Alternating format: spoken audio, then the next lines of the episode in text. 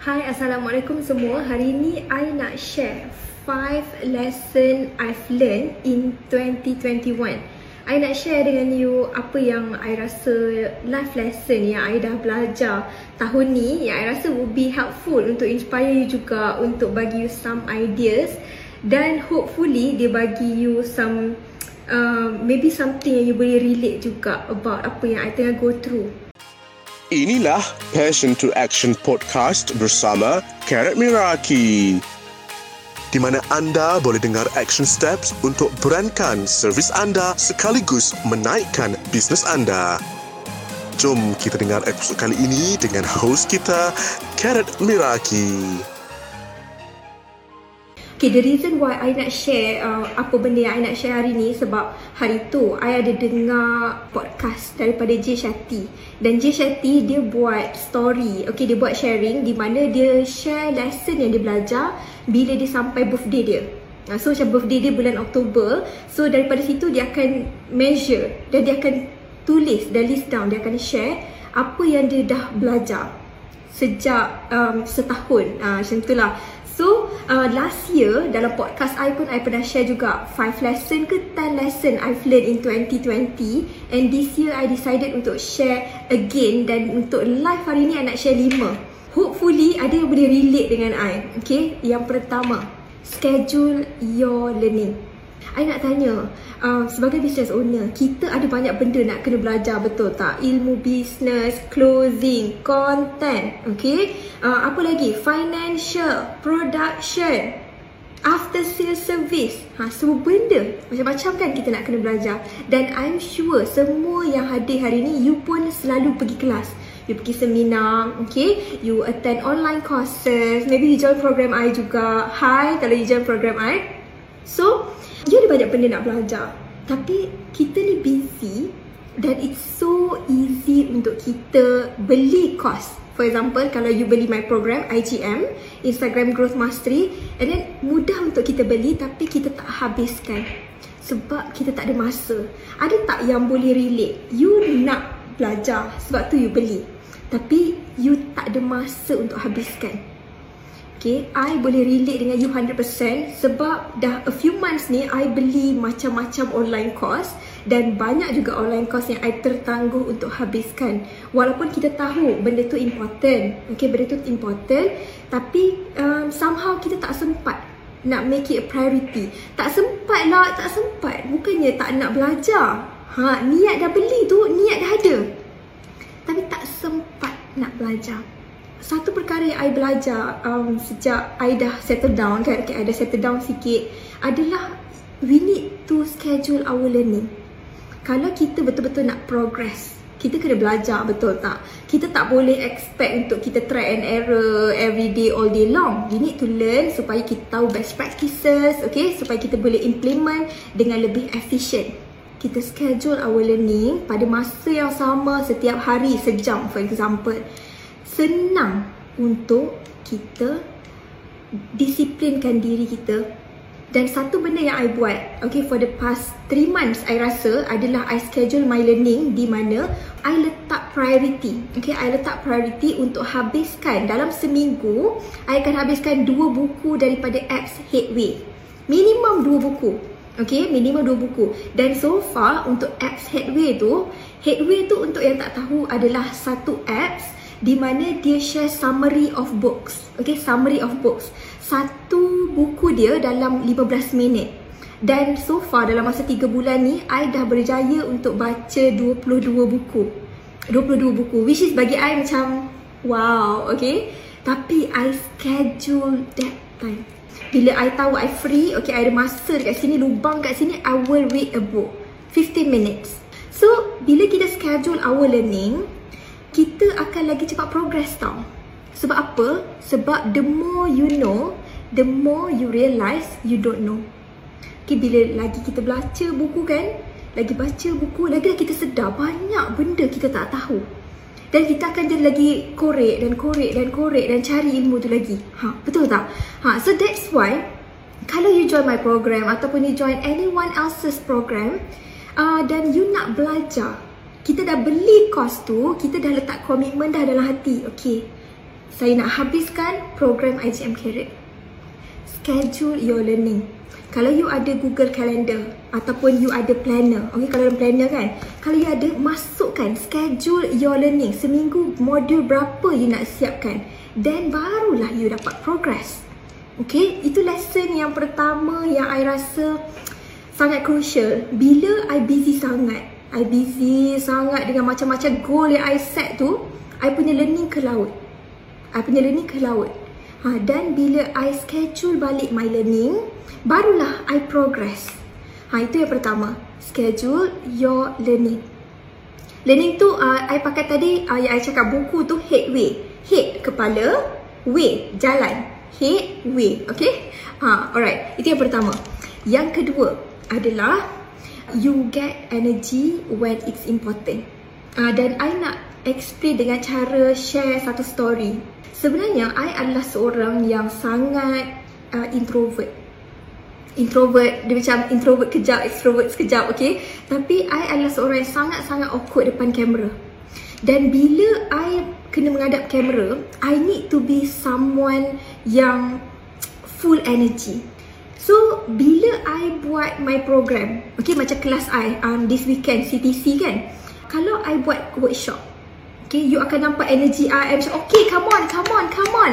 I nak semua komen ready. Ha, macam tu. Energy I dalam workshop. Tapi, bila I habis workshop, bila I habis workshop, I akan drain. I akan macam, Ya Allah, penatnya, sakitnya tekak. Ha, penat, tak larat, lenguh. Ha, macam tu tau. Ni serius. This one dah berbulan-bulan tau. Memang macam tu. I memang macam tu. After setiap kelas je, I akan sakit badan. I akan cuci makeup terus baring. Tak function for the whole day. Suara hilang. Minum air asam jawa tiga botol. Like seriously.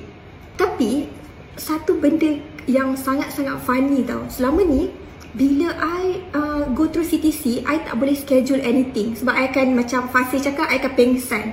I akan cakap, okay, no more. I tak nak berfikir apa-apa, I baring, I akan tidur, kadang-kadang sampai makan ubat. Okay? Uh, sebab penat dan drain. 100% drain. Bila I buat my class. Sebab I kena bagi my energy. Tapi I realise, ini lesson yang I belajar. Masa I buka office, okay, I decided untuk buka office out of a sudden, I buka office and then I macam-macam benda, meeting dengan kontraktor, kena pergi beli barang, you know like hectic, hectic dia ya Allah ya Tuhanku, hectic sangat. Dan um, sebab ada tight between uh, contractor dengan office nak masuk, staff nak masuk dan sebagainya. Lepas habis CTC last month, uh, I boleh bekerja. Okay, lepas tu I terus okay, jom kita pergi cuci office. I ada energy tu untuk cuci office. And then lepas tu macam okay nak kena pergi beli lampu lah. Okay, jomlah kita rush kejap pergi beli lampu, pergi IKEA dan sebagainya. Selama ni, I usually akan drain. Tapi somehow because this is important enough for me, I dapat cari energy. Okay, kenapa I bagi tahu you story ni? This is the lesson yang I belajar. In life, sebenarnya kita ada a tremendous amount of energy. Bila kita rasa benda tu penting enough untuk kita, energy kita akan naik. You pernah tak macam you balik kerja, maybe ada yang kerja full time kan? You ada anak kecil. You penat sangat ni. Tapi bila you balik You tengok anak you comel Main-main ke Dia tunjuk Dia happy-happy Mami nak tunjuk ni. You akan rasa hilang penat. It's the same thing Okay? It's the same thing. So I tak boleh relate dengan anak. Tapi what what I can tell you adalah Energy tu sebenarnya ada tau. Dan I ingatkan I adalah orang yang memang cepat burn out I adalah orang yang memang tak boleh function lepas workshop That's who I thought I was. Turn out, I boleh. Nak ke tak nak je. And it's so funny tau. Sebab kita define diri kita macam ni. Tapi when the times that kita kena show up, kita kena show up more than we have to dan kita buat, kita boleh jadi different person. Bukan different person lah. Maksudnya kita boleh jadi that high energy lagi. Ha, then I boleh kerja macam for the past 2 months I rasa I memang daripada 7 until 11 7 until 11 pm 7, 7 pagi 7 pagi I can all out sampai 10 to 11 every day. Sebab I ada macam-macam multitask different project dan sebagainya. Nak ke tak nak tu kan dia sound so basic. Faham alah you you nak ke tak nak je. Uh, dia nampak macam senang je cakap kan? Tapi benda ni sebenarnya is actually mental block mental boundaries. Kita rasa kita sampai tak tu je. Tapi sebenarnya kita boleh pergi jauh. Okay, energy kita tu kita yang decide. Okay, kita yang decide dia nak sampai mana. Ha, itulah lesson yang kedua. Which is you dapat you akan dapat energy when it's important enough for you. Okay yang seterusnya. Yang ketiga ni I pernah share dah dulu-dulu. Okay, which is everything is figure outable okay, ini adalah satu quotes daripada Marie Folio. Marie Folio ni adalah TV host okay, dia buat buku dan sebagainya. Dan buku dia nak tajuk dia everything is figure outable. Dan uh, I decided untuk masukkan lesson ni untuk tahun ni juga sebab dia keep on naik tau dekat I. Keep on muncul everything is figurable okay going back to my story tadi. Uh, masa I buka office kan it's very new to me. It's very new to me. And then I baru first time ambil full time staff. Everything is so new to me. Okay ada banyak sangat persoalan. What if tak jadi? What if like turn out this is a wrong um, apa wrong decision? What if I salah ajar? What if I salah cakap? What if what if what if what if? Okay there are so many what if. Tapi kan I get through my day dengan fikir everything is figurable okay so I tak harapkan orang langsung I dengan husband I je we didn't ask for anyone else's help kita just figure out sendiri je okay let's build this thing okay I nak buat DIY project okay let's do some research let's figure it out bila tak jadi, okay. Macam mana kita nak betulkan? Okay, how do we fix this? Kita figure out everything because we can. Okay, we can. I can and you can. You je yang kadang-kadang tak sedar. Dan ia selalu macam terpanggil sekarang. Alah tak reti lah, tak pandai lah, susah lah. No. Everything is figure outable. Macam contoh I buat DIY ni. Eh, you ingat senang ke I buat panjat ni tiga hari tau I nak buat. I nak buat I punya wall tiga hari, okay? Tiga hari ke empat hari. Ha, it was a very very hard work. Tapi, I nak juga. Sebab bila I tanya kontraktor, I cakap, okay, uh, Alex, I nak buat wall macam ni lah, how much is it? Lepas tu, Alex, my contractor, dia quote dekat I 18,000. 18,000 kalau I nak buat wall ni. I cakap, tak apalah Alex, I Google, I DIY cakap dia I google I DIY sendirilah. Tak apalah 18 ribu I tak nak bayar. I cakap macam tu. And that's what I did. I figure it out. So I dapatlah this wall yang bagi I macam sangat cantik that I'm so blessed. But it's hard work. It's hard work. But at the end of it I figure it out. Kalau you rasa macam you tak tahu You selalu rasa you tak pandai Tak cukup pandai, tak cukup kreatif Tak cukup Semualah tak cukup kan actually cukup tau kalau kita ada ilmu, kita do some research, kita letak effort sikit dan kita tak fokus dekat mistake, kita improve benda tu, kan? Kita akan figure it out. So, kita belajar along the way. No one is smart from day one. Ha, so, it's all about uh, letting go of perfectionism. Ha, that is my my third point. Okay? My third point, which is letting go of perfectionism. This is a big deal for me sebab okay, I nak cerita tau uh, pasal letting go of perfectionist. Ha, I tahu my student Wani, Wani ada hari ni, Wani pun perfectionist. Ada tak yang dengar hari ni you feel that you are perfectionist? Dia one thing it, rasa tu satu benda. Okay? Yang kedua tu adalah kalau you verified verified perfectionist. I verified perfectionist sebab I dah ambil tiga. I ambil dua personality test. Personality test dan personality test kata I memang label I perfectionist. Okay? Dan it was so funny sebab I tahu I perfectionist daripada 2020. Bila I buat test, I macam I perfectionist. Ah, macam tu tau. And then bila I dengar podcast personal growth, mereka kata orang yang perfectionist ni selalu akan delay siapkan kerja sebab nak sangat barang perfect. So I letak mental note tau. I am not a perfectionist. Ha macam itulah. So I focus on progress not perfection. Semua kerja yang I buat uh, okay lah. Is this the best I can do for now? If it if the answer is yes, habis kat situ. Okay, will I improve this later? Yes. Ha. For now, okay dah. Ha, I jenis macam tu tau sekarang. So, I rasa I dah let go. I dah let go. Walaupun sebenarnya I nampak tau, I nampak oh tak kena, okay? I tak suka ni sengit sikit. I tak suka bila table ni macam tu sikit. I tak suka. I nampak. Tapi I tak sebut. I tak sebut dalam hati. I tak sebut. I just nampak macam tak apalah later. This is good enough for now. That this is one of the thing yang I rasa I betul-betul cuba untuk berpegang sepanjang tahun ni. Letting go of perfectionism. Jangan nampak benda-benda benda-benda kecil macam tu. Sebab bila kita nampak benda kecil tu slow tau progress kita. Slow progress kita. Sebab kita scrutinize satu kita kena redo satu okay? Dan kita akan um, tak acknowledge our effort In my case, I acknowledge my effort. Maksudnya macam, okay, I dah penat, I dah tired, sakit badan. Okay, is this the best I can do right now? Tanda soal.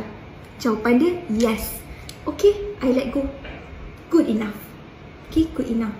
Ha, itulah lesson yang ketiga yang I belajar.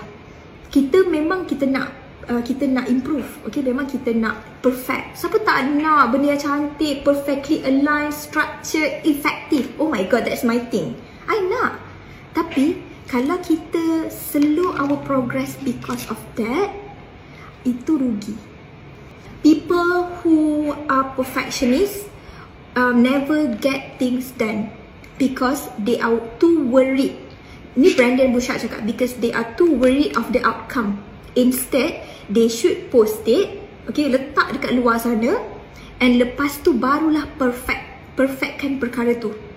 Barulah perfectkan benda tu. Perfectionist sepatutnya keluarkan barang tu apa ataupun produk you ataupun content tu as it is and improve from there jadikan dia perfect selepas itu. Kalau you tak keluarkan, macam mana you nak perfect kan? Ha, that is Brandon Bouchard punya definition of being a perfect perfectionist. Sebab tu lah I macam, okay Carrot, don't be perfectionist. Tak nak. Okay, kita fokus. Unless kalau benda tu memang teruk sangat, barulah I akan betulkan. Ha, maksudnya tak sampai I punya standard yang benchmark. Ha, okay, kalau dia dah good enough for now, I proceed.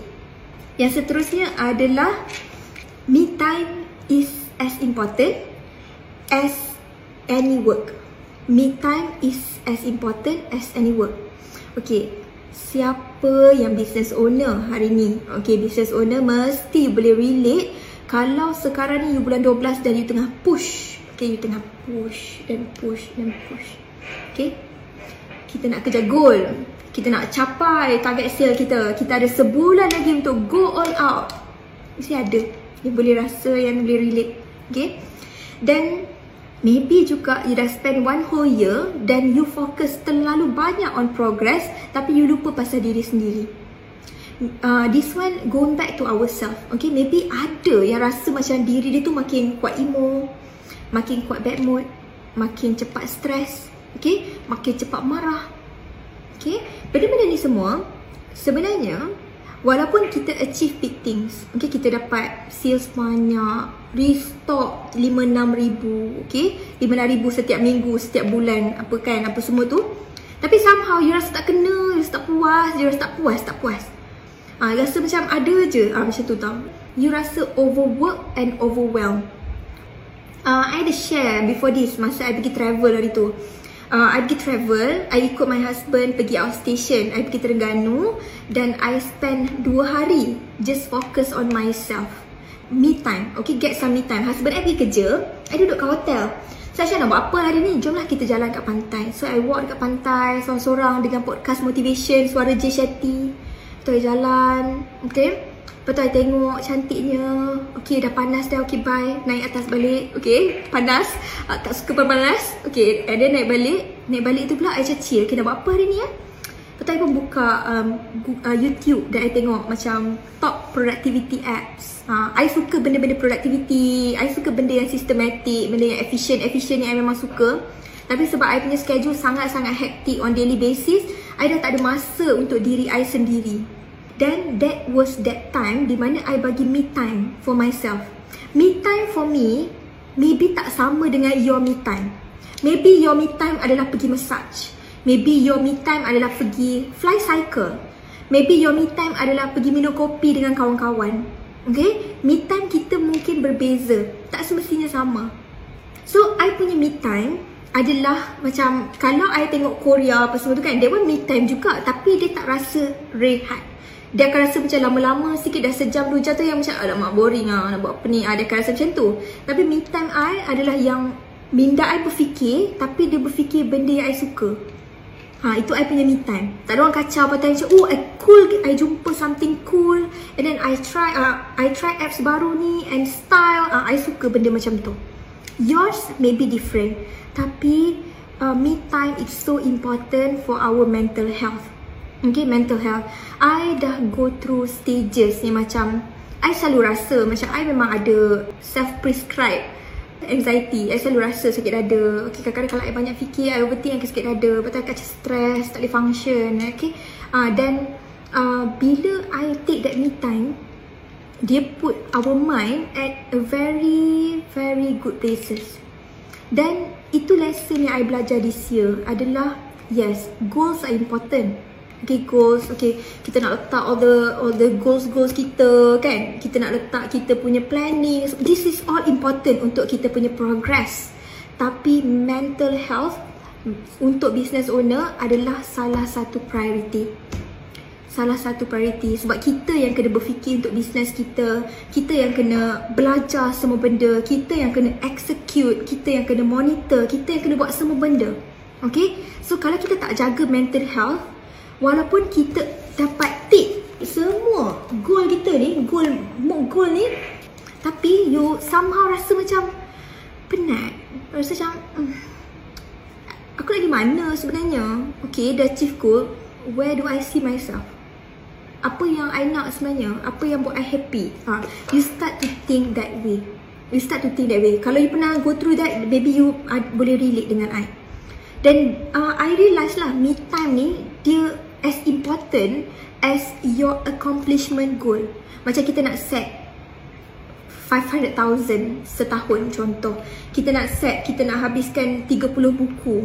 Kita set uh, kita set goal kita nak jual 50,000 produk.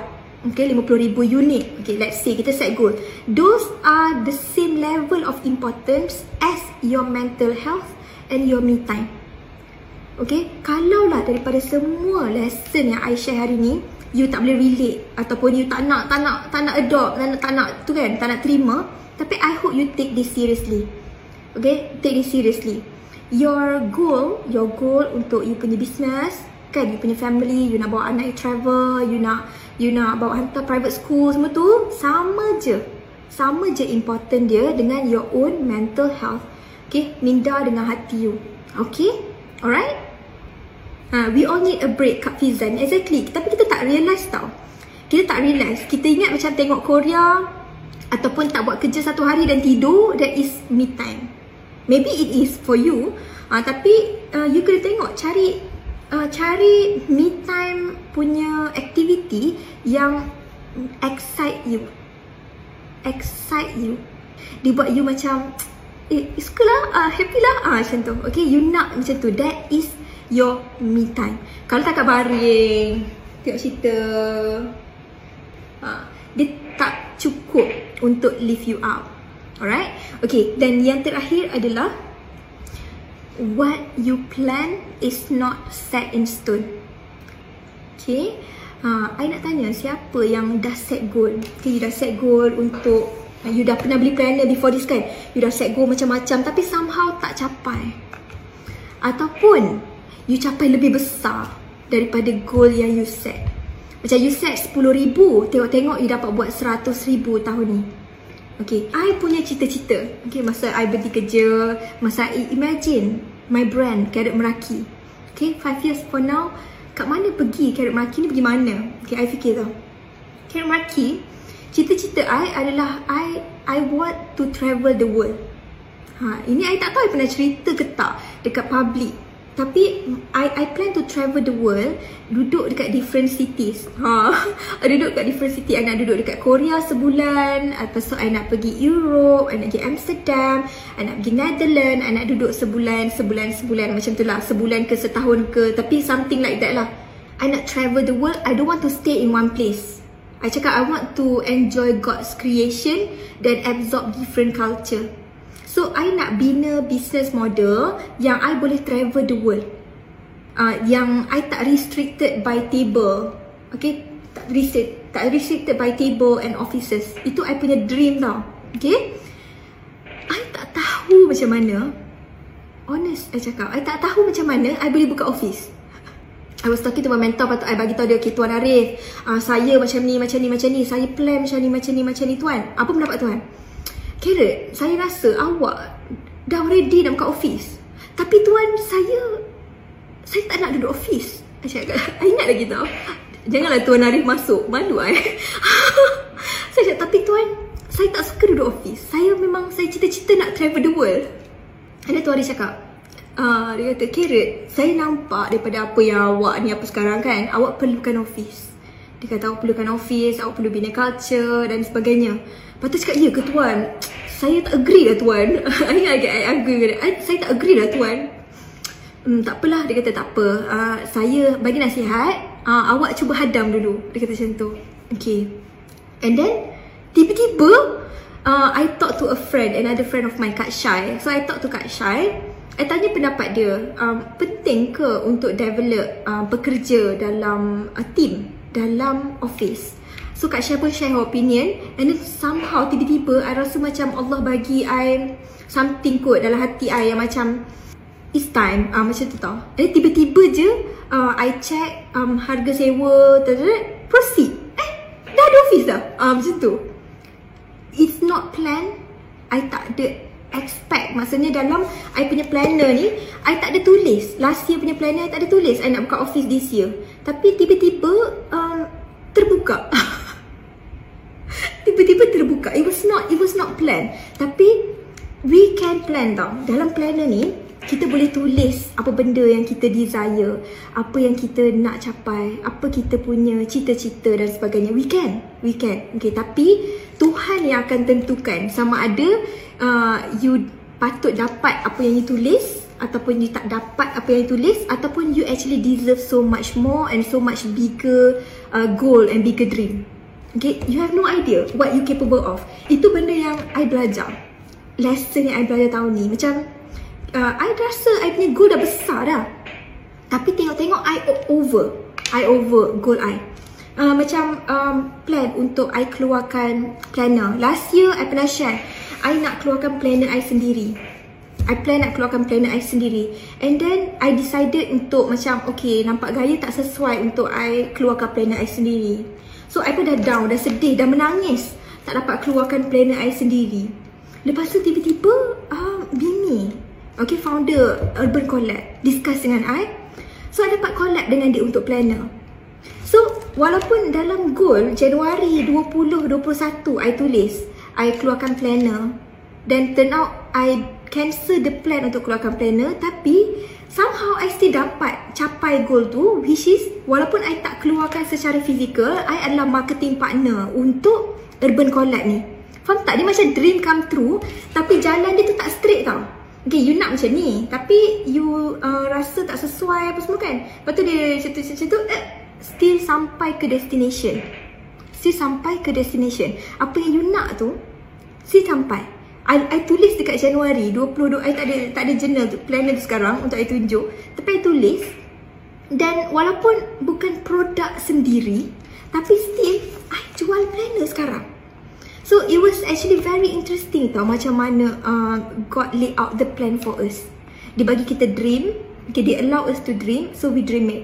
Okay, daripada situ dia bergantung pada kita punya execution dan kadang-kadang uh, kalau kita dapat atau tak dapat, that one is God's will. Tapi juga pada masa yang sama, if sebenarnya we are meant for something bigger, kita akan dapat. So itulah lima lesson yang I nak share hari ni. Ha, so uh, I harap daripada apa yang I share ni, you dapat something. You dapat sama ada you dapat clarity dalam hati you. Ataupun you rasa macam maybe someone boleh relate to you kalau you pun tengah go through apa yang share tadi. Ataupun maybe juga you rasa macam you nak apply lesson yang I belajar. Sorry lesson yang I share ni. Okay lesson yang I dah belajar I nak pass to you. I nak pass to you. Now you gunakan apa yang you dapat ni dan implement berpegang dalam hati dalam minda you untuk tahun depan. Ha. So try to apply. So we can plan what we want.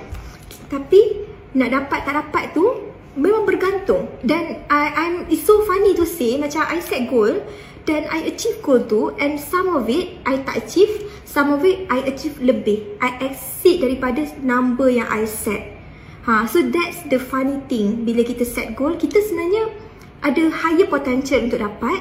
Tapi um, kalau kita put extra extra effort sebenarnya kita boleh pergi lagi jauh beyond our expectation